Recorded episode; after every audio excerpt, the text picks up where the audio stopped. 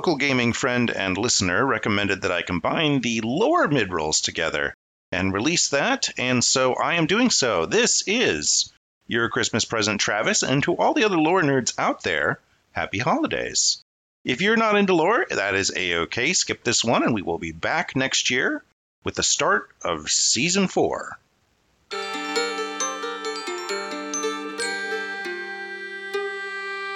It's me, Archsage Archibald Mason, and I've had my three glasses of wine, which means it's story time.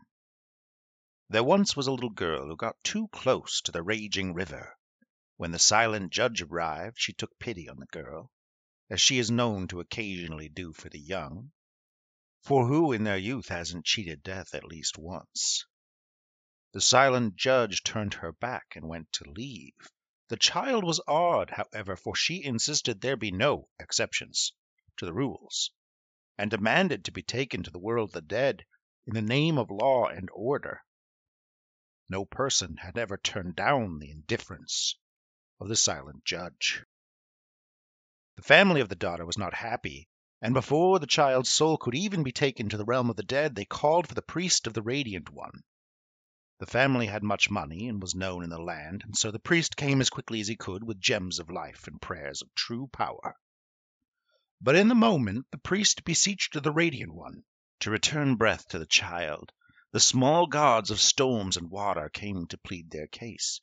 Storms know each other, while no man nor god understands the true power of a storm before it has grown. These lesser gods begged the Radiant One to deny the wishes of his faithful, the family of the child, because if she is returned to life, people might lose their fear of the water, and learn to fear this child instead, for she would be a truly terrible storm.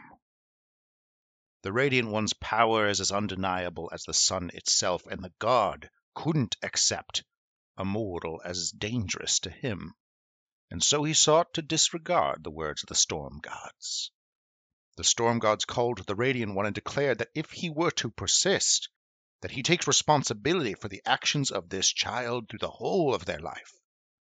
The Radiant One simply laughed, and the child was given breath anew, but in this moment, the Radiant One and the girl were bound.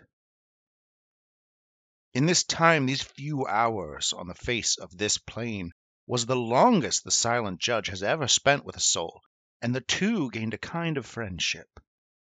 The silent judge would look in upon the girl from time to time and see her progress. For the goddess of death and transportation of souls, this experience was new. She had always seen a person's life at the end as they looked back upon themselves, but in these fleeting moments, she saw the struggles of mortal life as it truly is. When future is unknown and past incomplete, the present is dramatic in a way the silent judge would not normally see. And so, as the child grew to a woman, the silent judge, ever neutral, ever watching, gained for the first time love for a single mortal.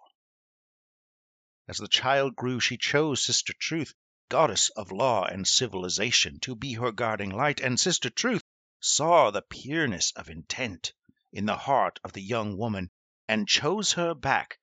This surprised no one. And in this moment, for the first time, and the last time, in all of the eons and epochs of this world, was there a mortal who saw the favor of more than one god.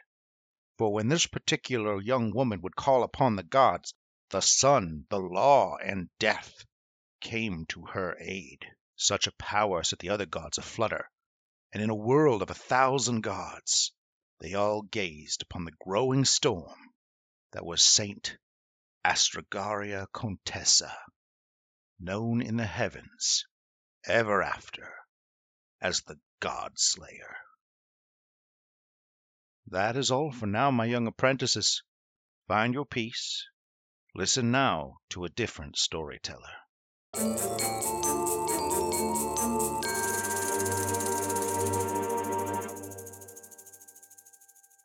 Gather round again, apprentices, and listen to one of my stories, for it's a rare thing when a man as old as I tells tales true. The three undeniable gods, the sun, the moon, and the earth, known today as the Radiant One, the Luminous One, and the Green Man, gathered one day at the peak of a mountain. The Radiant One was heard to boast that his people, the mortals, would soon surpass both dragon and fairy kind.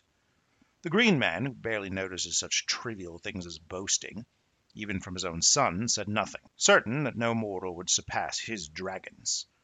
The Luminous One, a creature who does not boast, said simply, she felt the Radiant One was mistaken. In this moment a troublemaker chanced upon the gods. The Mask, a god or goddess, none would ever be sure, proposed a challenge. None had reached the top of this very mountain, no mortal, no dragon, no fay.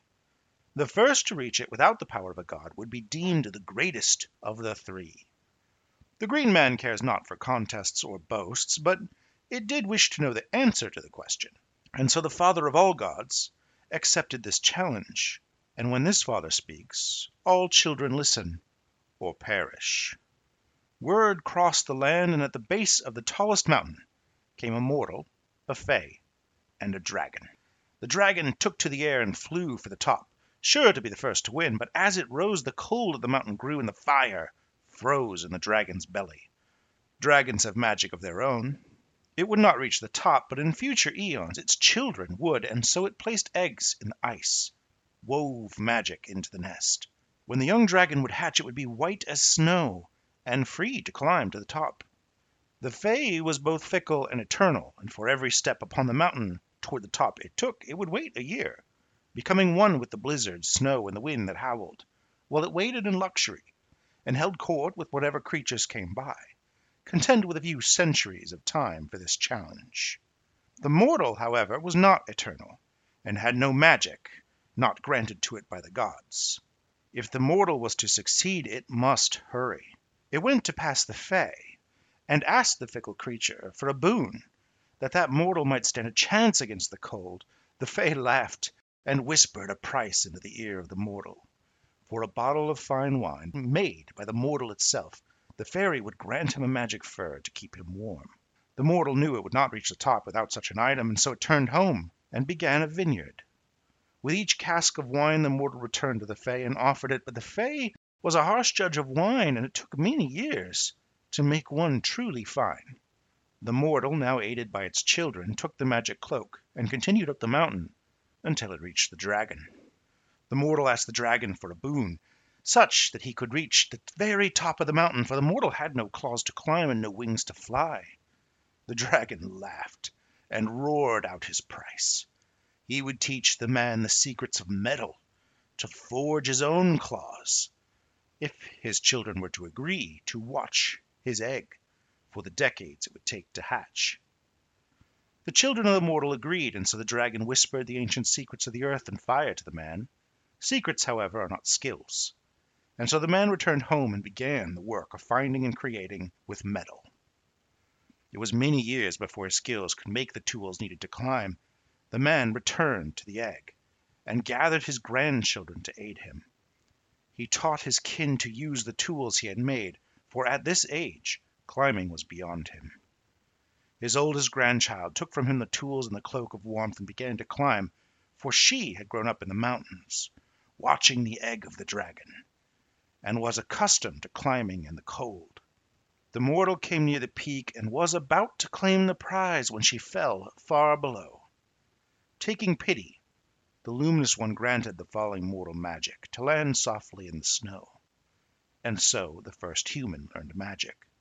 The whispering shepherd who comes to give all new creatures their breath, and the silent judge who gathers all departed souls, came to the valley where the first mortal lay at the end of his life, before the egg of the dragon, near to hatching.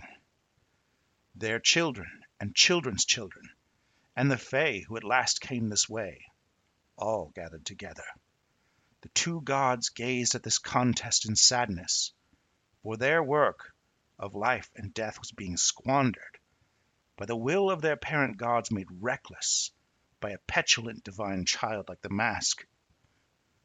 The whispering shepherd spoke in soft tones and declared the contest over, declared the result a draw.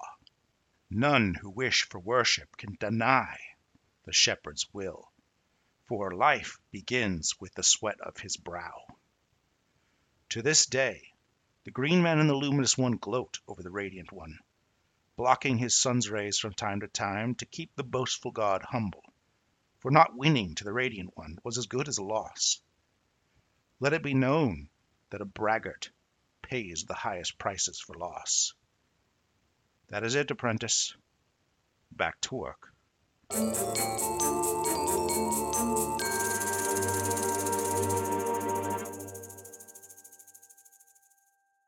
Story time, apprentices. This is one I heard in my travels. In a small village with no name, a child was born. This child grew the tallest, the strongest, the smartest. Unlike those who came before, this child knew they were destined for greater things, and so they took up the sword of birch tree and practiced day and night, knowing they would some day need such skills. They studied with the blacksmith and mastered the craft far too fast for the comfort of the smith. They learned the ways of cooking and sewing far faster than was considered a blessing by the tailor. When the day of adulthood came, this child, now a powerful mortal, picked up the true sword they crafted, and put it on the leathers they sewed, and left home, leaving behind love and family for an ill-formed dream of greatness. This sacrifice caught the eye of Brother Ambition, the god of all ambitious people, war, and strength. Brother Ambition loves the young, who know only successes and accept no limitations in themselves. The person went to the city of Janosh, known for training the greatest warriors, and promptly cleaved his sword through the largest log on display, with sparks of divine power, and was immediately promoted to an officer in the Paladin Corps. For six years this Paladin climbed the ranks, and came to a startling realization. It would take at least ten more years to be a general. This follower of ambition would never be sated by such a role as general. They left the army and set out to claim the fame as a great hero of the land. They marched far to the east, of the blasted wastelands where nothing grows, in search of the beasts of legend to tame, and came upon a great dragon. In the shadow of the dragon, crops grew and people flourished, despite the wastes all around. The great paladin gained audience with ease, and told the dragon of their ambition to be the greatest of knights, famed across the land, and a slayer of great beasts like the dragon. The dragon looked upon this tiny knight and smiled. Young knight, your ambition is noteworthy, and I can see your desire is true. But you have come to the wrong place if you wish to vanquish a dragon. If I perish, all the people here shall die. What they need, what the people need, is something more powerful than a knight or a dragon slayer. They need a blacksmith and a tailor. Will you be their most acclaimed hero? The knight saw for the first time the flaw in their plan and the truth of their ambitions. This world needed a great hero, yes, but it was not the hero that this knight had imagined. In that moment they surrendered their ambition and began to teach the people in the shadow of the dragon their skills. And the power of brother ambition ran dry within them, for brother ambition cares not for those whose ambitions would wane. But this is not the end of the tale. The paladin was an amazing teacher, and taught the people their skills in a few seasons. Again they sought audience with the dragon, and stated to the dragon their true ambition. Dragon, I have done all I can for these people. There must be others in need of my skill in these endless wastes. Send me, for now I wish to be the greatest teacher of this world. The dragon chuckled and smiled. Tiny knight, it seems your ambition has found a new home, but such a profession does not give fame. Seeing the determination in the eyes of the paladin, the dragon continued, Then head east and become a wanderer, for in the shadow of all the desert's great beasts the people can toil to survive, many with cruel masters, and all in need of a teacher. As the wanderer left the shadow of the dragon, the safety of the shade, and the love of their students, Brother Ambition again found them, and poured into them the power they needed to handle the desert's many perils. When one ambition dies, another can be born, and Brother Ambition accepts only those who strive for the best, but cares not if the best is a mighty, gleaming paladin with flashing sword, or a teacher tending the wounded hand of a student pricked under needle point. Now, as an apprentice, you should strive to be the best apprentice you can be. Story time is over. Get back to work.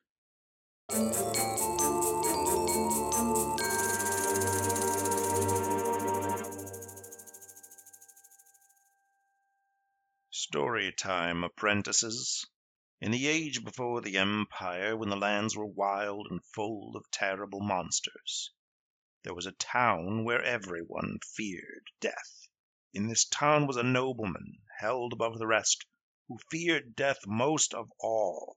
This tiny hedge king knew in his deepest soul that if the silent judge cast her gaze upon him, he would leave this life forever forgotten.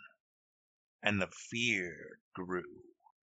This noble demanded that all death happen outside the walls of this town, that as people would age or sicken they were forced to leave, to be claimed by the wilds of the Green Man, ever without mercy.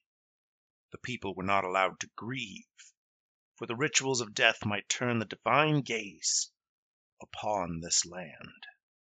In time the fear grew worse, and this self-proclaimed king banned animals, pets, and meat from his presence and began to subsist only on the fruits of the land for fear that even small deaths would turn the raven goddess upon his soul and steal it away to the lands of the dead.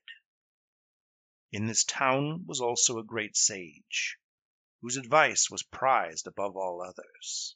Sage began to see the damage done by the king when those cannot see death, they fear it greatly, rather than accept its role in this world.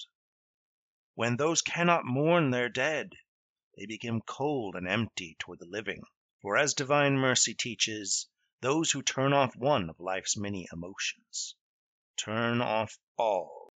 The sage foresaw a new kind of sickness that would end all the good and order in his tiny kingdom. For people without love in their hearts, without knowledge of the sanctity and power of death, could never truly live in peace, for they would never choose it. The sage went to this tiny hedge king and whispered to him the truth, but the king was not swayed. The sage held a mirror to his face to show the weathered, the tired, the thinning, and the aches and pains of age. And still the king was not swayed. The sage pointed to the king's beloved. In her face he could see the same. How would she be remembered? And still the king was not swayed. In desperation for the future, the sage traveled to a nearby town, seeking the advice that would sway this wayward noble's heart. He found the land where all the elderly and sick had gone with their pets and their cattle, life in all directions, a place familiar with death and ready to remember the living with dignity and sadness. The sage sat through a funeral and watched an interment and saw the beauty that was possible in welcoming an end. He turned home with truth in his heart, and in his wake followed ravens by the hundreds casting their shadows over the land. When the sage arrived, they were not the same. The silent judge had touched them with power. They came to return respect for death back to the people, to end their fear. With the power of the goddess, the sage healed the heart of the nobleman, who finally saw the error of his ways. When the nobleman passed, the rites of death were once again shown in the streets. The people were moved to tears. They embraced those they loved. And they began again to understand the importance of life through the importance of death. So you see, apprentices, the silent judge is not to be feared. In time I too will return to the lands of the dead. And when I go, Remember me with tears in your eyes and love in your heart. Laugh as I leave. For a remembrance of death is truly a celebration of life. Remember, even as we study death, that we must respect its role. Do not fear it, only understand. Now return to work and cast aside those grim expressions, for that is temporary, as are we all.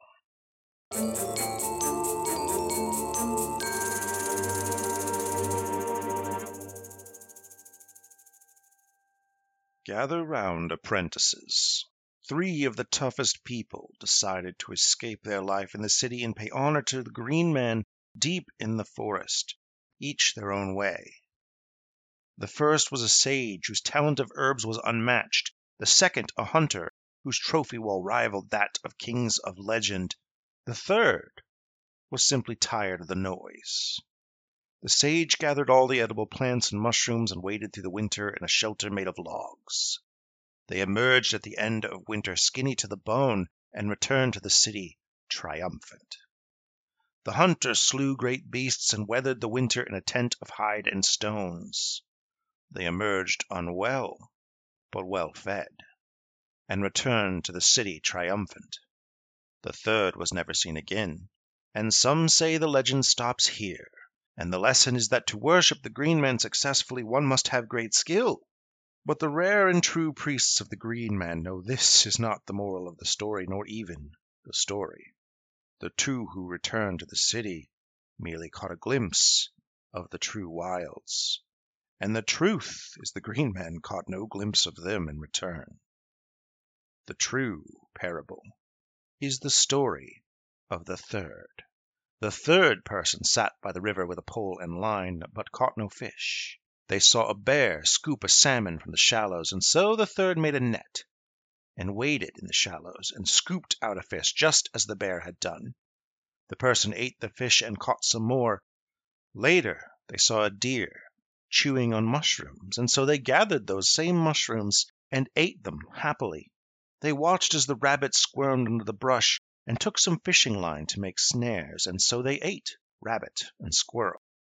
As winter drew close they made a shelter of branches and rocks, a blanket of rabbits and squirrels.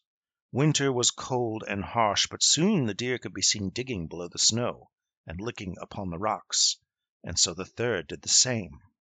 As winter ended, the third found they did not miss the city, but they did miss the company of others. And so they wandered deeper into the forest until they came upon another just like them. They told that other what they had discovered by listening and watching all that they had seen. And this fourth was fascinated, and the two set out together to learn more. In their fifth year together, with three children clinging to them, they finally caught the attention of the Green Man. A great beast such as others would call a monster, was wandering the forest in search of food, and came upon a rack of dried fish. As it turned to leave, it noticed the family, sitting quietly, trapped between the beast and a house of bark and stone. It came close and sniffed the curious sight, and took a careful nip of the arm of the third, who had left the city so long ago. The third knew their time had come, for nature rarely offers second chances. They felt no anger or hatred, for they would do the same as this beast to survive. Knowing the family would watch, and that they would learn as they always have, they ran into the clearing to lead the beast away. When next the beast came to this part of the forest, the food was high up and buried below, the family nowhere to be seen. And then the Green Man smiled. You see, the Green Man is a god of nature, and nature cares not for your wishes, your will, or your dreams. Nature just is. Those who see it as a thing to be known or a thing to be conquered or slain have no place in the eyes of the Green Man. They are but shadows passing the truth of the world unaware. But those who become one with the wild achieve balance in its natural laws, who sink into its ambivalent arms and hone the instincts long surrendered for love of warmth and a sure meal.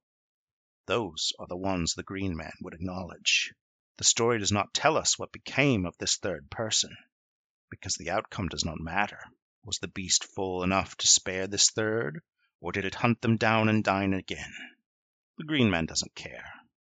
I like to think the beast chose the easy meal of fish and deer over a meal that was ready to run and fight.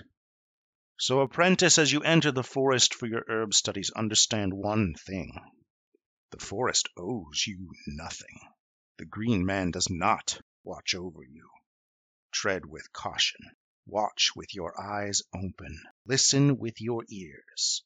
Trust in your instincts, and maybe you will return home.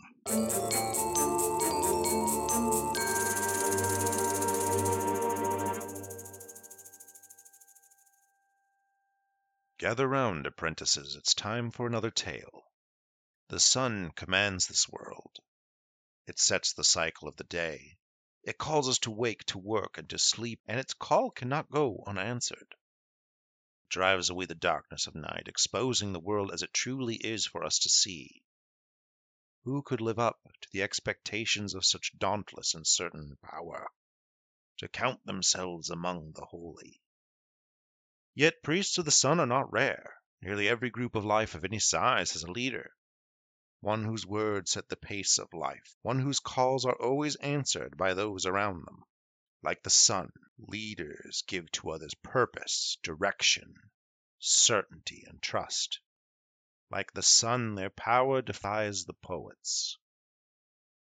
There once was a person born in the big city. Their energy and desire to be strong was unmatched by any follower of ambition.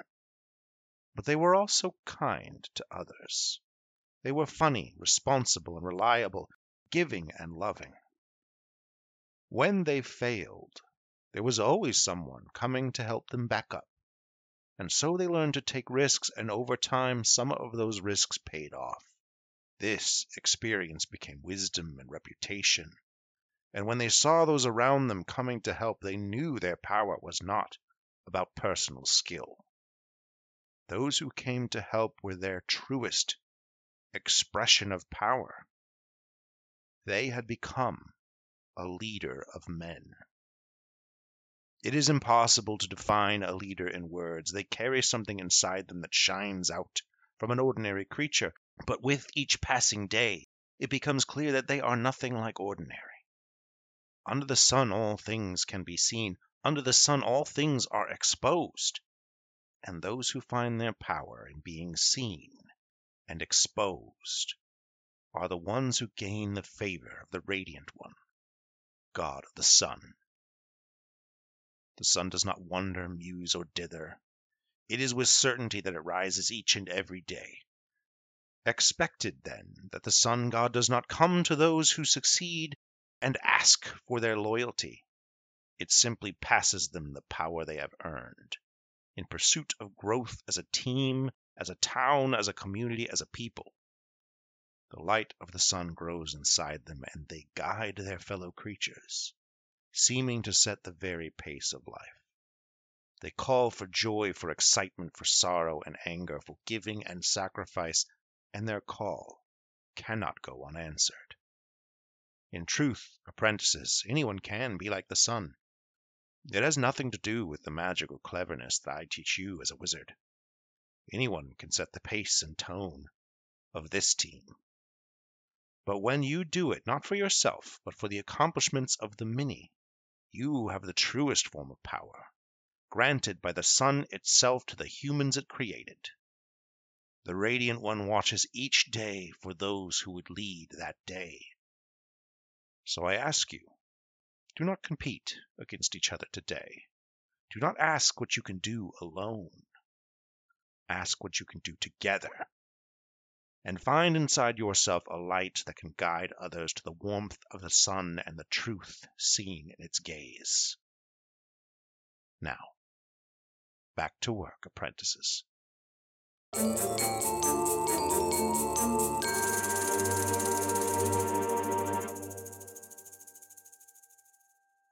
Gather around, apprentices. Today we talk of love. The fairies are creatures of a singular nature. They are trapped in a cycle started on the day of their birth, unable to change their desires. Mortals are different for one reason. We are gifted by divine mercy, power of emotion, Common folk might call them the goddess of love, but this is just an old favorite, a very complex divinity. There once was a tribe of humans far to the north who lived for the art of war. From the moment a child could hold a weapon, they trained for the day they would do violence. For violence was considered the nature of humanity at the time. Of course, when one has a sword, the world is ready to be cut, and when one trains with it, the world appears as flimsy as leaves. It is a dangerous person who roams this world with sword in hand and violence on their mind, but perhaps a necessary person in a world of storms and dragons. When a great battle came, and North and South fought in rage, it was of course the North that won, for the world was in fact a fragile leaf before their blades. But something happened that would change both tribes, that began on that day. Some say that Divine Mercy rode the battlefield, with her arrows of love atop a steed of passion, and fired into the warriors as they fought. But that is a silly story. True followers of mercy understand that no single action and no outside force creates love. Love is a pot of water a warm fire, and a gentle rain. These three elements are placed inside of every mortal, and through time and connection they combine to form still water, boiling ferocity, an empty pot, charred and dry, and back again to still water filled by gentle rain. It just so happened that on this day of war the fires were hot. On this season of the mind the gentle rain had filled the pot, and the battle brought the fire to the water. Let us not get lost in metaphor. One warrior saw to the injuries of another, having been intrigued in their dance of death. By the end of the seasons they were in love. A year from then the two were three, and another year they were four. It was for love that the family decided to change everything. When rage again came between North and South, the two warriors refused to battle, for they saw the violence in their nature and knew that it was placed there, not of their own choosing, but by the poor choice of those who came before. The two lovers spoke to their leaders, one south and one north, and in the end they agreed. The two lovers would fight at the end of a festival, and no one else would need die, for the winner would decide their fate the tribes came together under a single tent, and a great feast was prepared, but each day a rain, gentle and cold, spoiled the battlefield, and each night the people of the tribes huddled for warmth and spoke their minds.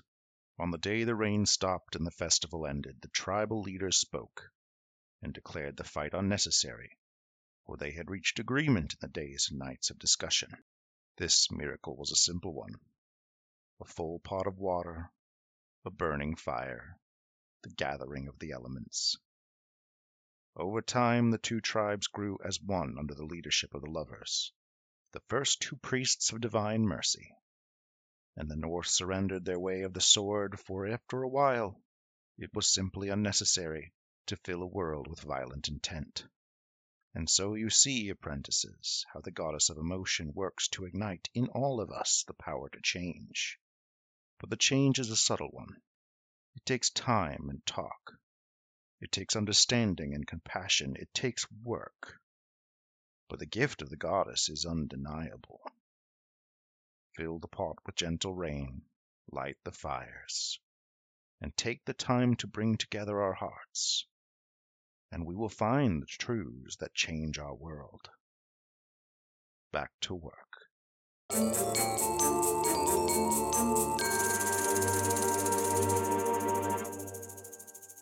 Gather round, apprentices, for all of the power of the sun to reveal this world as it is, another governs the world we do not truly understand. The moon, it shifts in appearance, its markings beg strange interpretations. Under the gaze of its waning light, the world takes on a magical hue that plays tricks upon the senses.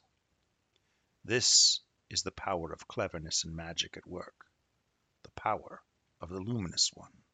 We who practice the arcane study that which was created by the luminous one in the heavens and passed to her chosen creations of the Fae. From them, we humans learned a small portion of the secrets of the gods. We learn magic, and in so we study the luminous one and the gifts she gave this world, capturing each unique speck of knowledge with her blessing. The luminous one does have true priests and priestesses in this world for which she chooses and grants power, but they are rare. Because the truth is, apprentices, in this world, we need her more than she needs us.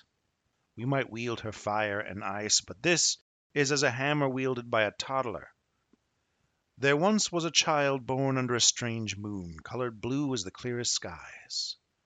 Parents never wished to call attention to such a blessing, for the child would surely be strange, and this was very true. The mind of this child was unlike mine and yours. It thought of nothing in a straightforward way. What is more, the child was blind. Power swelled inside of them and spilled forth with images no person had ever seen with their eyes, born of the mind of a person who had no eyes to see.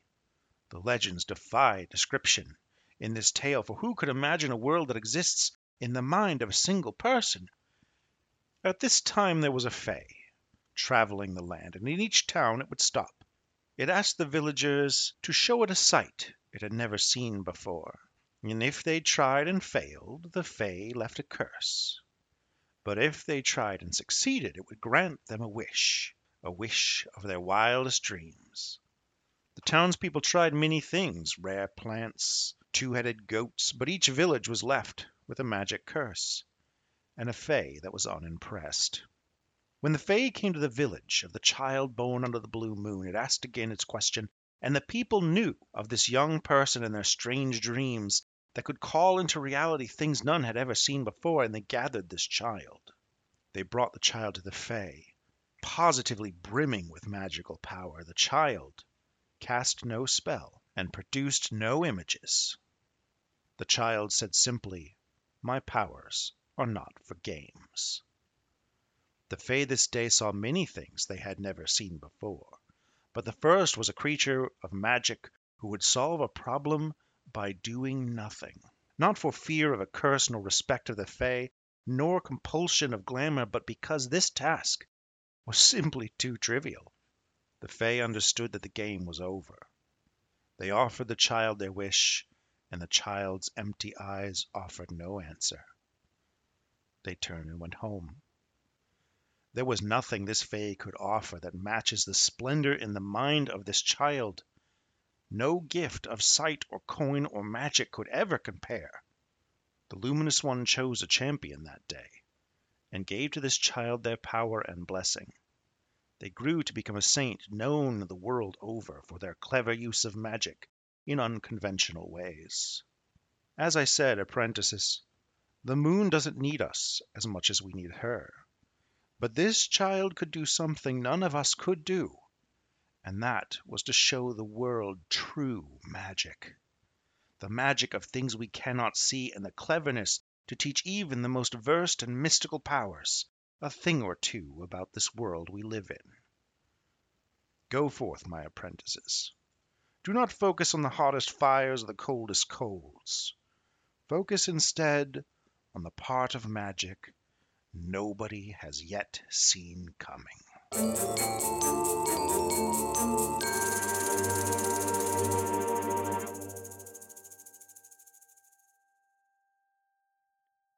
Gather round, apprentices. Today we learn of life the essential spark of the soul that churns every living creature in this world. What type of person could possibly be worthy of the blessing of such a god as the Whispering Shepherd, who roams this earth breathing souls into the living from the tiniest sprout to the grandest dragon?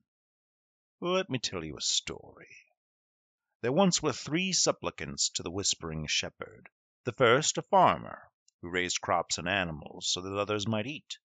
Each spring the blessings of the Whispering Shepherd granted his family prosperity, and now the farmer wished to repay this kindness.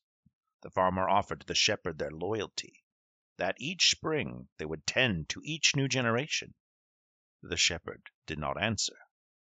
The second supplicant was a healer who had overseen the birth of hundreds of babies and extended the lives of those in distress. Each day in their work the healers saw the miracles of the Whispering Shepherd and wished to help.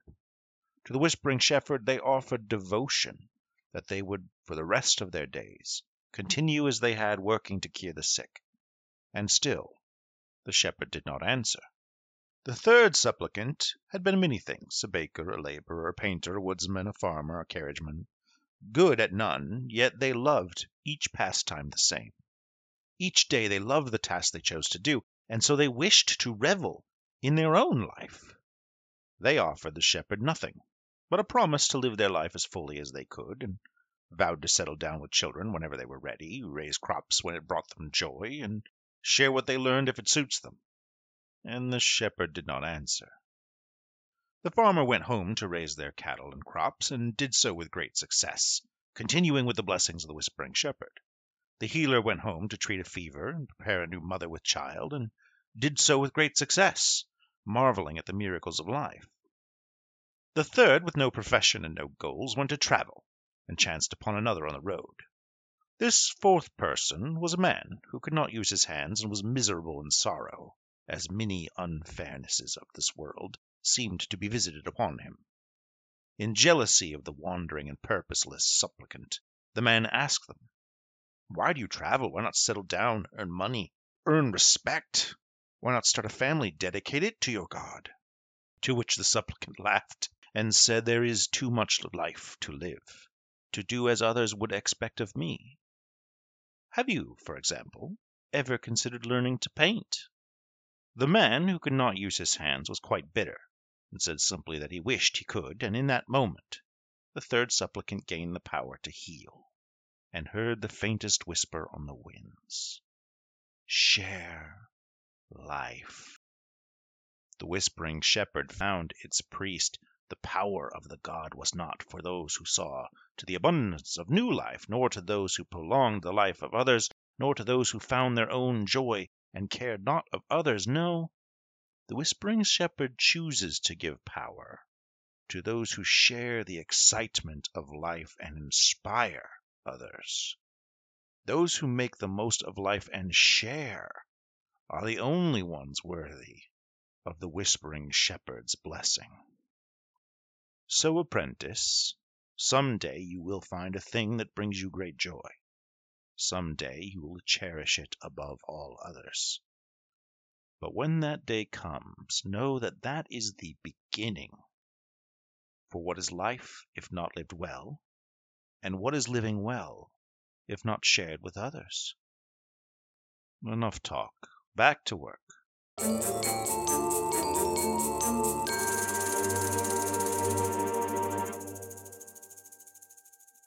Apprentices. Today we tell the tale of the Eternal Two. The Fae have a peculiar custom. The rules of the world work quite differently in the Feywild. It is possible to accumulate much greater power. It is not uncommon for one who accumulates such power to declare themselves a god. This is, of course, unacceptable. It is unacceptable because to honor the gods there can be no falsehoods. However, in the days of Astragari Contessa, at the founding of the great empire, the prophet herself went to the Feywild and discovered the truth of the matter for herself with the guidance of Sister Truth. In the realms of the Fey, there are two forces of nature, unbreakable laws of the universe that do not govern our mortal world. These two laws are the two gods. But in the Fey realm, the seasons are locations, and time is concurrent. It is not summer, but every summer eternal at once. This is the effect of the God eternal cycle, a God of seasons and time, but in truth, mostly time. This God of time holds a similar role to our silent judge, and there is no aging in the traditional sense only time eternal, governed by an offspring of the Green Man and the Luminous One. Their priests are the rarest of the rare, for their power is undeniable, and of course the followers shun the mortal plane, for all who enter fall into the purview of the silent judge, and so age and die. Then again, each season comes with a set of common traits bound into each citizen as surely as divine mercy has given us all love and emotion. Summer is wrathful and fierce, while spring is joyous and idealistic. Autumn, fearful and somber, while winter is cold and harsh. It is perhaps more accurate to say that every denizen of the Feywild is a priest of eternal cycle.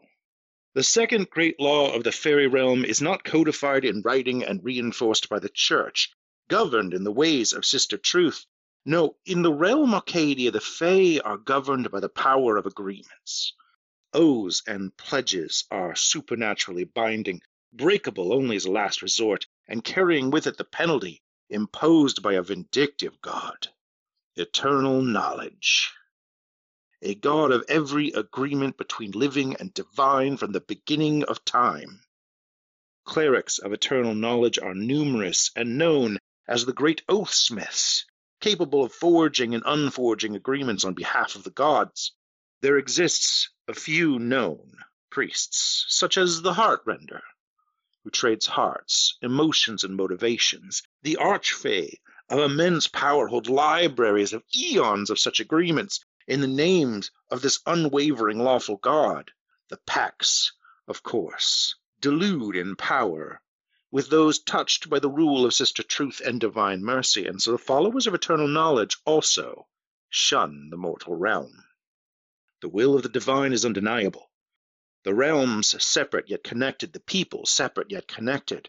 It is heresy to bring the gods of time and the god of oaths to the mortal realm, just as it is heresy to take death and love into the Fae. To challenge this balance is to challenge the gods themselves. Do not fear the Fae, for they live here. They fall under the sway of our gods. But best not to stray too close to the Fey wild, for you may find yourself abandoned by the divine and in unfamiliar lands. There's your lesson for today, apprentice. Back to work.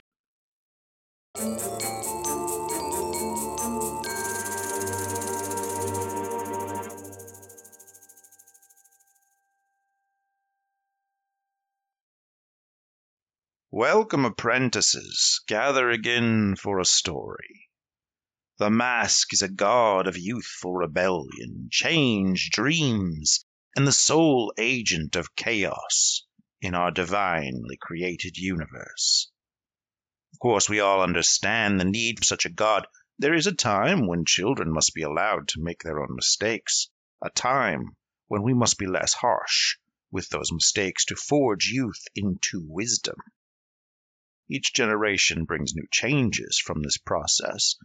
There must be a God for all of the phases of life. But of course, legend says the mask was not born a god as all of the others, but instead stole divine power, becoming the last god. For after the mask, the gods learned their power must be guarded. While the mask watches over children, this enigmatic god or goddess doesn't choose children to represent them generally. All children are idealistic. It's a special kind of person who holds that idealism into their later years and weaponizes it for change. Let me illustrate. In the largest city of the day, before the empire and the kingdoms we know, there was born a child who believed how their parents had and grandparents did before them. That the world worked a certain way and certain rites and rituals would bring success for sure. A sheltered thing to be a child who thinks as they are told, but it is important to give the youth some grace. But in time this child grew to an adult, and took a merchant job and began to travel. Such certainty cannot survive the world, for it is a wild and vibrant place. The rituals and rites this child knew failed for others who tried the same, and often did not provide right answers and even fewer truths. You see, the world has few right answers. Like most adults, this one might have concluded that perhaps they were special, unique in the world, worthy where others had failed. A sheltered opinion, to be sure. and wrong in every instance. Instead, this person began to muddle through life as we all must do in the end, finding their own truths and philosophies, finding the answers that fit the self or the moment, finding the people that share passions, and giving to them parts of their soul that we might thrive as friends or lovers. Then came the moment to return home. The adult had matured, had grown, had learned. And it now was impossible to ignore that people and home had not changed. Even in a big city, they had turned blind eyes to the ways of other people who didn't agree with them. They discovered the greatest of divine sins. In their estimation, they found hypocrisy. And in that moment, they gave to themselves the resolve to change the world around them, to open the eyes of the people, and to shift the politics of the time. They vowed to agitate, to lead others to brighter futures, and to forever change themselves. This is a champion of Mask. You see, what matters to Mask when it comes to patronage is not that you have power or want it, not that you are young or old, not that you agree with some person, priest, or politician. The Mask exists to fight the hypocrisy of stagnation by any means necessary, and lends their power to those who refuse to be told what to do, how to think, or how to feel. The mask forever dreams of better tomorrows. You may not fit in this life you were handed, apprentice. You might think the world a mess. You might make mistakes and grow. The mask will watch over you. But if you commit yourself to the destruction of hypocrisy by your own two hands, and change hearts and minds, that is the power of a God to manage the phases of life. On that note, go forth with fresh eyes this day. See the world for its flaws and dream of a better future. Such things are encouraged in our faith. Back to work.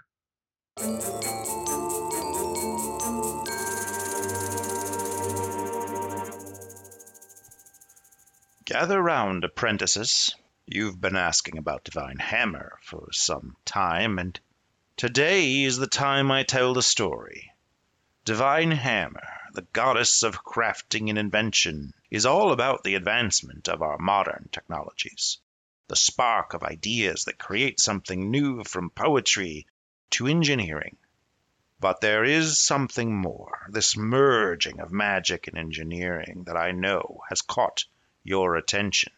I'm sure you've witnessed the great lock systems between Hylock and Turtle Bay, the great domed public buildings, the towering bridges that raise and lower, the tiny trinkets for cooking and mixing.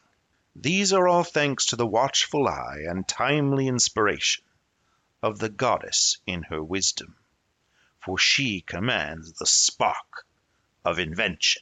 There once was a wizard of great magical talent with a penchant for transmutation and a truly keen eye for the properties of materials, but they failed to catch the eye of the luminous one for subtle refinements in spell design and playing with minerals isn't exactly going to unlock the potential of the luminous one's gifts. Magic is a known quantity, and while new magic items can be crafted, new spells can be designed, the luminous one set the rules. The rules must be followed. Invention and subtle improvements are ways to honor her, but they are owned by another. This wizard sought to truly do the goddess justice, and craft something remarkably new.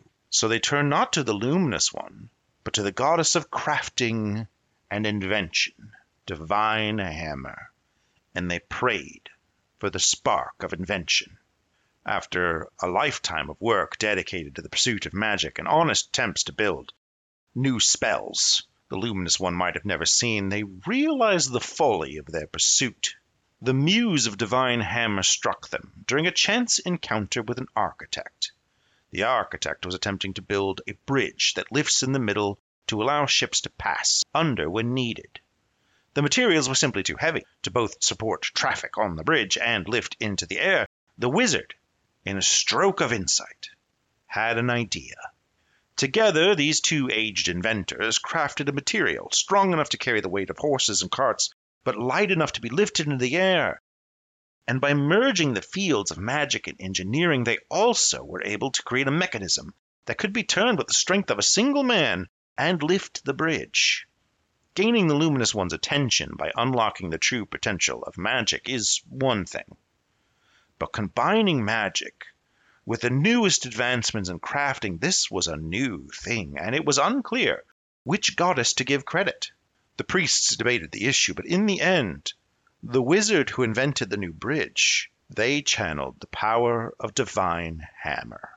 You see, in the moment of inspiration, the goddess of crafting had chosen another representative, and the world's understanding of divine hammer changed.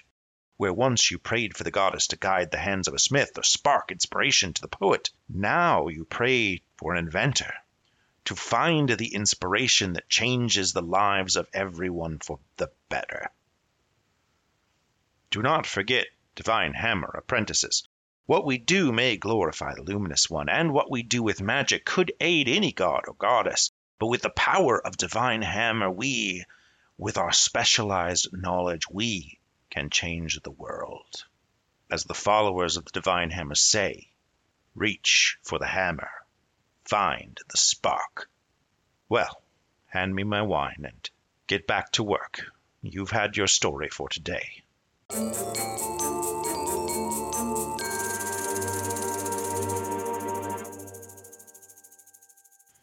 It is time for your lesson, apprentices.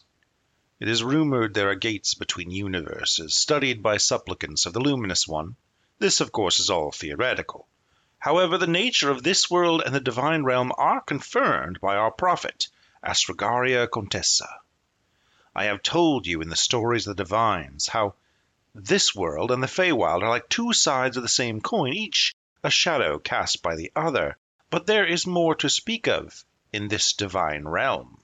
After Astrogaria Contessa united the twelve tribes of humans and forged the empire, she toured the universe at the invitation of the gods. According to her account, there is the realm ethereal, known as the Holy Veil, that separates the space between life and death, this world and the divine. This realm is a land of energy and spirit that is traveled predominantly by the silent judge and whispering shepherd as they move souls between this realm and the divine. The prophet describes the realm as a clouded fog of gray, visible in the distance the light of the divine realm and the shallow shadows of this world. Once you cross the realm ethereal, a task reserved for gods and prophets alone, you pass into the realm of the dead, often called the astral realm in ancient magical texts. This realm is bodiless, it is an experience where all things are reduced to the shape of thought. In this realm, the soul is but a shining light in a sea of color, forming a whirling spherical nebula of dreamlike creations until you reach the core, where the souls gather having lost what is left of their mortal memories and return to a pure and calm state. The souls of the outer realm are set upon their journey to the center, by the silent judge, and the souls in the inner realm are retrieved for life anew in this world by the whispering shepherd. The walk between is a journey of the soul, and along the way some creatures divert and stall. At the bottom of the astral realm there lies the places of festering evil, where the unjust dead who refuse to surrender their ideals and march the path to purity gather. This realm has turned sour and is filled with the evil thoughts of our kind.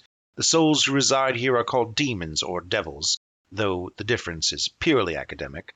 But the preponderance of destructive thoughts in one place has made the realm an inhospitable, endless nightmare, and these evil souls call to those on their path to purity to try to steer them from their rightful course.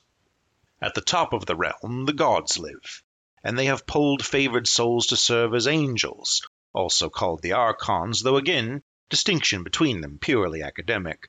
The angels serve the direct will of the gods, assisting them as you might assist me in my duties, until such time as they too complete the journey and return to purity. Here there is the divine kingdom, or the heavenly palace, a place of perfection governed by the twelve gods. From this location, the gods can look upon creation and stretch their powers through the border ethereal to be felt by man. When you close your eyes, you are not cast into darkness. There are flashes of light and sparks of movement. This is your soul remembering where it came from and longing to return. Each night you sleep, your mind drifts to the border ethereal and remembers what it saw in its journey under the watchful gaze of whispering shepherd. Remember each time you close your eyes that you walked beside a god, and know in your heart that you will do so again. Back to work, apprentices.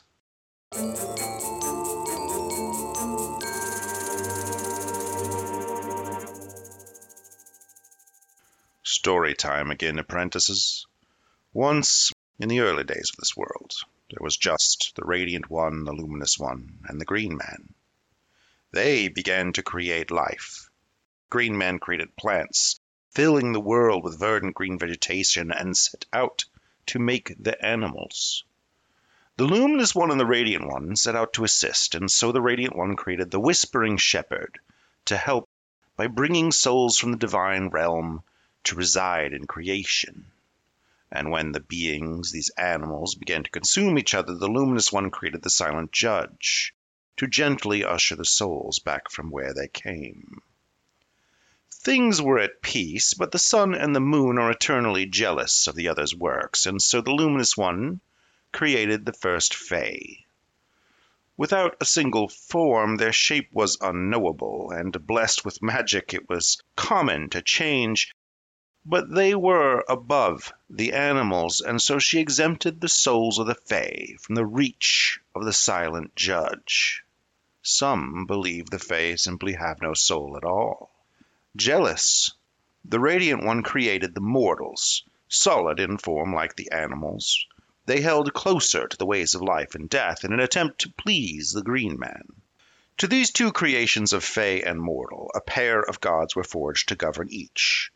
For the Luminous One's creations, the Fae, eternal knowledge and eternal cycle were born to govern the nature of Fae and the pacts between them. For humanity, divine mercy and sister truth were formed to govern their nature and the pacts between humans. Sister truth and eternal knowledge were immediately caught in conflict, as the two governed the relationships between their followers very differently and in short order their followers were drawn to conflict as well. The Green Men set these peoples apart, carving their world into two, one a reflection of the other, separating them by a great veil of divine power. The Fae were on one side, the mortals on the other. To govern the potential of war between them, the Green Men created Brother Ambition. And to give the humans a chance, should the conflict continue, he gifted them Divine Hammer. Now you understand why our worlds are different, how they became so estranged. You are wizards' apprentices. You wield the same power of magic. The Fae were gifted. Do not fear them, for you are their equal. They are separate and potentially immortal. They may have an edge, but you have love and creativity. You have the muse of divine hammer and divine mercy. If they, the Fae, bare their teeth at you, meet their gaze, and know that you, among all of humanity, are their equal.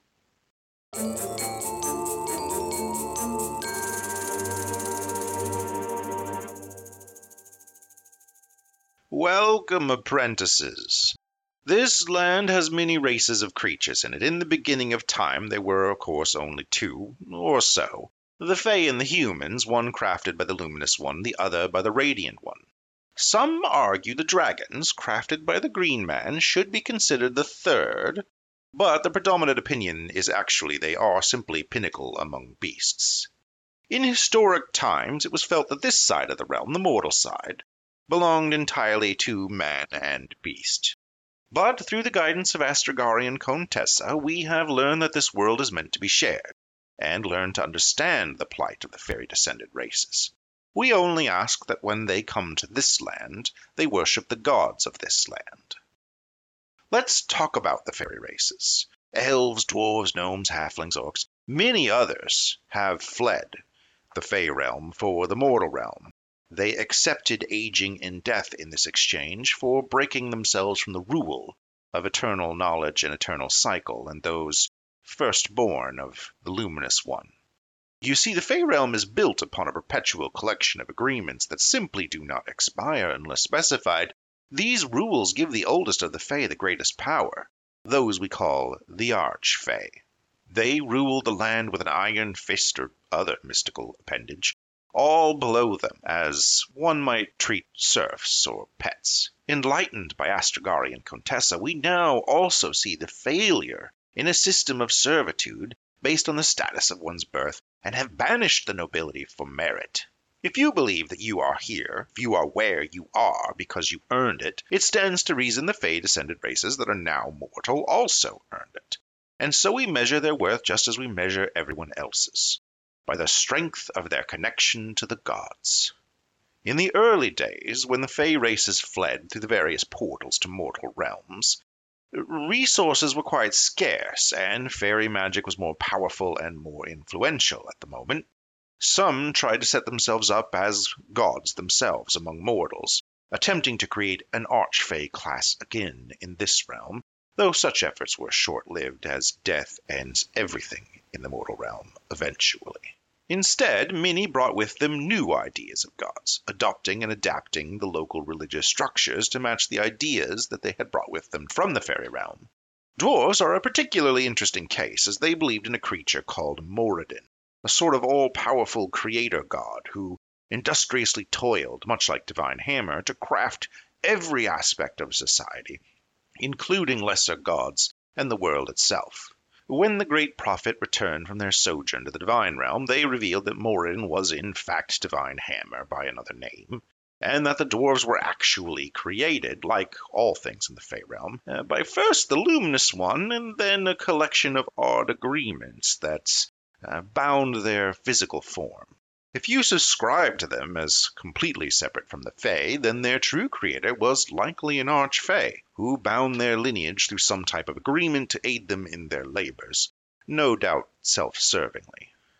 The dwarven goddess of death was found to be the silent judge, but most of the rest of the pantheon was either angelic beings, uh, souls forged into powerful shapes to aid the gods temporarily, or a few arch-Fae still attempting to control those who had fled them.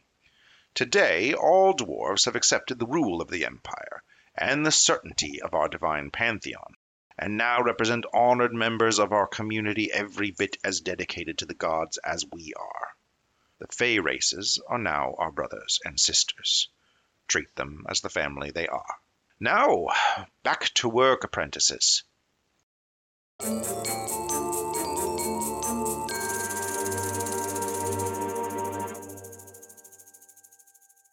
Apprentices, gather around. Now, our prophet, Astragarian Contessa, founder of the empire, uniter of the tribes of men, and first translator of the modern church, traveled the holy divine realm and returned to clear up many issues with the truth. With this new divine vision, the old faltered and disappeared.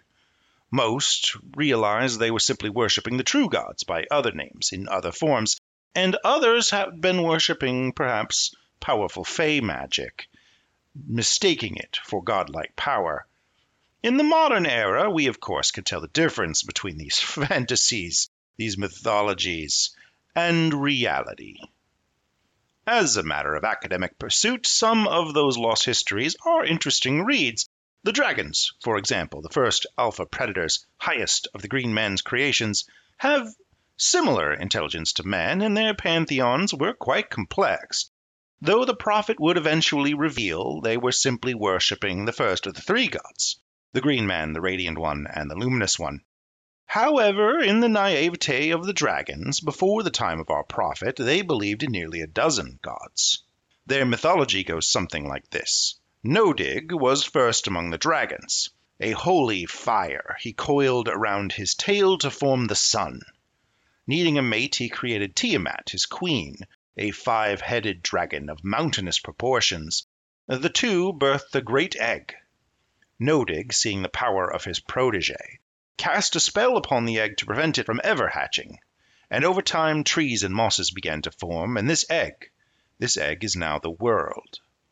Tiamat saw this and wept, and her tears filled the oceans. The two birthed many other dragons of many kinds to fill the seas, mountains, and skies, all smaller than their first egg, but they never agreed on the fate of that one greatest egg. In time, Tiamat withdrew from Nodig, circling her tail to become the moon. Now, Nodig has a rather amorous reputation, and it was believed that whenever the sun disappeared behind the horizon, he returned in sort of a different dragon form in search of a new mate among his progeny. When a dragon is particularly old or particularly large, they were said to be a kind of demigod, a half divine dragon, uh, a child of Nodig, and they would rule over other dragons using the same ancient magics to create lesser draconic creatures throughout the world, just as their father had done. Thus was born the kobolds, the dragonborn, the drakes, and the wyverns, it turns out the ancient magic was mostly shapeshifting and tried and true procreation. When Astragarian Contessa returned from the realm of the gods, she answered the eternal question of which came first, the dragon or the egg. And the answer was always the egg. The egg was first, and in fact it was the green man, whose silence on matters of earthly desires are well known. It wasn't that the god was some unhatched egg. No, it was just too great a power for the dragons to comprehend. Their Nodig was truly the radiant one, and their Tiamat was the luminous one. When the truth was known, the dragons abandoned their temples and their self proclaimed demigod kings and fled to the edges of the world, returning to their nature as the greatest predators. The story isn't quite over, of course. You can still find ruins of these old draconic temples, and of course, the dragon spawned races still exist as evidence of the passing of this era in history, but the record has been corrected. All glory to the ten gods of the mortal realm. Now, apprentices, back to work.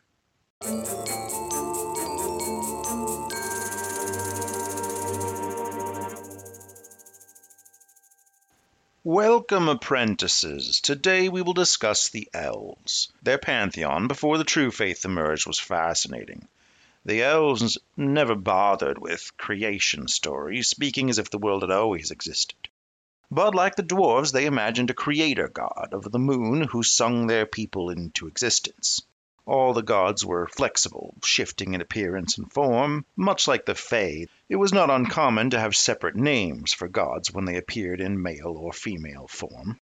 Eh, most scholars agree that because the gods show themselves in many avatars, it's likely the elves were just describing the real gods, but in vastly different ways than we do today. Their creator god was most often named Corellon, when the god appeared in its female form, they called the god Angharad. In male form, the god was considered a creature of clever magic, music, and crafts, and in female form, a goddess of the changing moon and magic, and in particular divination and illusion. They did have a host of lesser gods, like Vanalunare, goddess of death, and Alona, goddess of the hunt, who also had many different forms, titles, names, genders, all that, like the shifting moon itself. When the prophet returned from the divine realm, having seen the truth, the elves renamed their gods and adopted the predominant opinion that while a god can appear in any form, they tend to have a preferred form. As such, their moon god and goddess were actually the luminous one. Their death god was actually the silent judge, and their huntress god actually the green man. It was generally determined their least gods were mainly archfey in disguise, and as a result to this day the elves are quite untrusting of the true fey, a wise practice indeed. There are lots of documentation left in the old archives of Astragar regarding the elven deities, mainly because they match our existing deities today so closely that uh, one cannot really confuse them any longer. Tales of their gods were definitely colored by their exile from the Fey realm. Their creator god, for example, of a deep hatred of the Orc god. Uh, again, resources during the first arrival of the Fey to the mortal realm were quite scarce, conflicts were not uncommon. But there is some evidence that the elves are still special in the eyes of the Luminous One, and some of their old practices persist in odd ways.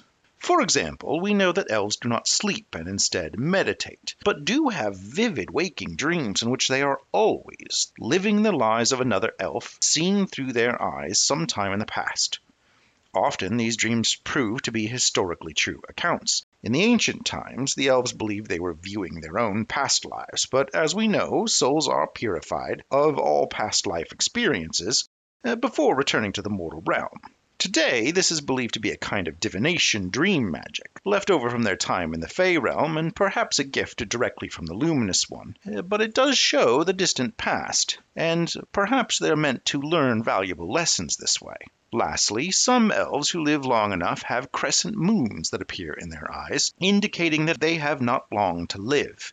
Uh, there are many theories about this, but the occurrence is so rare and so unlikely as to defy study. Some believe the Luminous One is relinquishing her claim on the elves, so that the Silent Judge can claim them. Others believe the Luminous One is making them to ensure the Silent Judge finds them. Definitely a special favor indeed. In ancient times, the elves believed this was a sign the moon goddess was calling them home. But as we know the truth now, the moon goddess doesn't have power over the soul. Elves are quite rare and quite special, so to have elven blood in your veins is to have a strong tie to the power of the goddess. And given their beauty and long lived nature, it's not uncommon for magic users like all of you to trace lineage back to an elf somewhere. As such, it's deeply important that when you see pointy ears, you show respect. It's good practice, considering they could also live long enough to hold your actions against many, many generations of your line. All right, apprentices, back to work.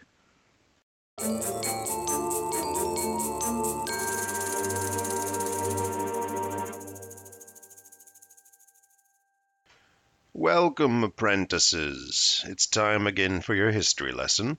Today we will discuss the rather preposterous gnomish pantheon. Uh, gnomes, as you know, migrated from the Feywild to live out their lives in the mortal realm. Uh, when they first migrated, resources were quite scarce, and they found themselves in constant contest with other Fey folk and even the dragons. Odd, you would say, that a creature so small would find itself in contest with dragons. Well, gnomes had a peculiar pantheon. Centered around a god known as Glitter Gold, this deity was sort of a concentrated force of gnomishness. It was dedicated to being lucky in various forms of good heart and mischief, though fiercely protective and weirdly attracted to gold. The thirteenth day of each month was considered a holy day dedicated to Glitter Gold, in which gnomes would gather for joke telling and other community resources. They would pull together their wealth, for example, to do good deeds. Now, over time, it became clear that not all gnomes were dedicated to the good collection of gold. Quickly, gold coins and gold nuggets became a common symbol of the deity. In time, the pantheon added a god specifically for the gathering of wealth for selfish reasons. The gnomish obsession with gold brought them into conflict with dragons, who, as you know, have themselves an obsession with gold. Specifically, the dragon descended race of kobolds tasked with gathering gold for their draconic masters. The gnomish obsession with mischief left them without any allies to counter the draconic threat, and it was then they added gods of stone and illusion, permitting the gnomes to run and hide for their lives. We now know today that the pantheon was strictly preposterous. Not only did they have no creation myth, seeing the world as simply existing, they were utterly dedicated to the idea of luck, which has no place in modern society. With the emergence of the truth by our prophet Astragarian Contessa, it became clear that while there is some chaos inherent in the universe, the idea that it would favor one over another is preposterous. In our meritocratic society, we understand that what was considered luck was simply chance applied to one's talents and preparation. You will notice there is no true god of luck, because luck simply doesn't exist. The gnomish gods weren't even powerful fae, just figments of a silly culture with backwards ways. Today, gnomes are quite rare, but they still maintain a trademark better sense of humor than the average mortal creature, perhaps. They have overwhelmingly turned their attention to Divine Hammer and begun to leave their Fey heritage behind, preferring instead to focus on the world of innovations, crafts, and invention. Well, there you have it, apprentices. Even the brightest among us can be misled by fantasy and a good story. But as with all the world's historic false faiths, we leave them to the history books and focus our attention on the future. All right, apprentices, back to work.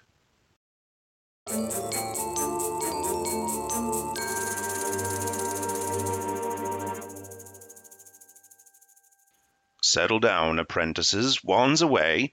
It's time for the history lesson. Today we will talk about the fascinating case of the orc. Before the era of Astragarian Contessa and the Empire, orcs were a, a brutish tribal folk who worshipped a one-eyed god they called Gruumsh, Lord of Slaughter. Supposedly, Gruumsh was the orc creator god. In their faith, he came from another land and found this one and raided it, lost his eye fighting with the elven gods, and his fallen blood seeded the land with what became known as the orcs. Now, not all orcs were raiding, slaughtering warriors. They had lesser gods as well, like the Den Mother, a kind of champion of motherhood and protection. But the strong did rule, and the warriors and their fascination with Gruumsh, the one-eyed god, drove them to greater conquests against the humans, elves, and dwarves. Like all conquests, though, despite early successes, they eventually spread too thin, and the tide turns. Astragarian Contessa united the human tribes of men and formed an empire and an army. She single handedly stopped the orc leader and slew him in a field of combat. The orcs were not one to retreat or surrender. The casualties to the warriors were high. The snowy mountains at the edge of the Eastern Empire and the uncharted Great Wastes became a field of red. A sad outcome, but a necessary one. The survivors of what is now called the Battle of Gruumsh's Folly uh, was a great turning point for the Orcs, or as we call them now, the Orc Blooded. It was this battle that brought the elves into the Empire and converted them to the true faith as the people of the Luminous One. The surviving orcs intermingled with humanity, and now, half a millennia later, are spotted only by the occasional prominent brow and jaw or enlarged teeth. A small group, known as the Pure Orcs, fled to the uncharted wastes and were never seen again, presumably lost to a land with no food or water. Now, it's common knowledge that the orcs were once Fey, who came to this world, historically reserved for humans, to flee the oppression at the hands of the Fey lords. Resources were scarce, and so they immediately went to war with the elves and dwarves raiding for supplies. It is likely their leader was a powerful Fey named Gruumsh. This account has been disputed by the Fae themselves, who have no record of anyone named Gruumsh, or even of orcs, and there is no Fey magic or heritage detectable in their bloodline today. In recent times, a new theory has emerged that the orcs were an alchemical experiment by a Fey who adopted Gruumsh as a kind of guise, and that perhaps they were once human. This is a theory at least corroborated by the ease with which orcs and humans were able to intermingle and produce offspring. The orc blooded are not rare, but their ancestry has left them with a legacy to overcome, and as such, many have joined the faith with the greatest fervor. We are the learned here, apprentices, and our embracing of this people is a testament to the ability to reclaim orcs from the vile experimentation that was thrust upon them. We saved the orcs in a sad but necessary way. It is our duty, as those who know the history, to continue to help them thrive, and some day they'll be indistinguishable from anyone else. Now, back to work.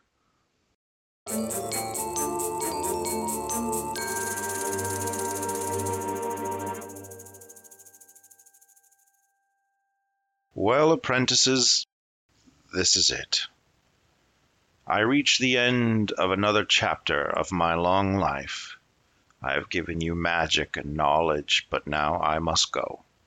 But as I go, I must give you a last bit of wisdom. History and religion are intertwined into such a knot they will never untwist. But history is only storytelling. The story is written by victors in an endless struggle of an endless variety. It is this conversation that gave us magic but also gave us war. It gave us truth in a world where none was to be had, but it led us to fight each other endlessly. the more you learn, the more you will realize that all the creatures of this world are too complex to be captured in any story, in any truth. There was never any truth, only a great quest for meaning. I taught you where the conversation lies today. I told you it was the truth, but truth is itself just a story with another name, limited by the perceptions of humanity and the twists and turns of our wild souls. And the gods are no exception. So I leave you with one last story. When Sister Truth was born, she created human laws. Those laws arranged the chaotic masses of humanity into order, such that the world itself could be tamed. But the green man cannot ever truly be tamed and so Sister Truth came to a tumultuous relationship with her grandfather. The two quarrel endlessly as if every word they use means something different from god to goddess. The other gods began to fret that this struggle would unmake the world some day. An immovable object in Sister Truth against an unstoppable force in the Green Man. Life and death, of course, knew no boundaries. But Brother Ambition sided with Sister Truth, threatening the balance. Many gods tried to restore peace in the family in their own ways. The luminous one split her magic evenly between mortal man and the wilds. The radiant one led humanity to preserve the beauty of the world it inhabited. Divine Hammer would build walls around cities and then leave paths for the animals and parks for them to live. Compromises, each slowly easing the tension. But of all, it was the mask who finally found the lasting peace between the goddess of civilization and the god of the wilds. The mask, a god of youth and rebellion, realized that each creature had the capacity for both nature and law. And in a world set on structure, there is no finer rebellion than returning to the wild ways and the ancient wisdoms. The mask declared the seas, the skies, and the storms to be the truest form of rebellion, that they would never be tamed. So wild would be the sea that civilization could never truly touch it. Even uncompromising Sister Truth agreed with this fact, and enshrined in her sacred laws of man the laws of the sea and other wild places, to be followed when her true law fails. And this contrition to the Green Man settled the dispute, and the gods were at ease. You see, the meaning is created by the story from the chaos. This brought even the gods and their great deeds and great powers to peace. The story is perhaps not the truth, but the meaning it created was a truth. A truth that people and gods could use to preserve their lives in the face of great things and wild places. I go now into wild places, and I have left you with a truth. Do not mistake it for the truth. Goodbye, apprentices.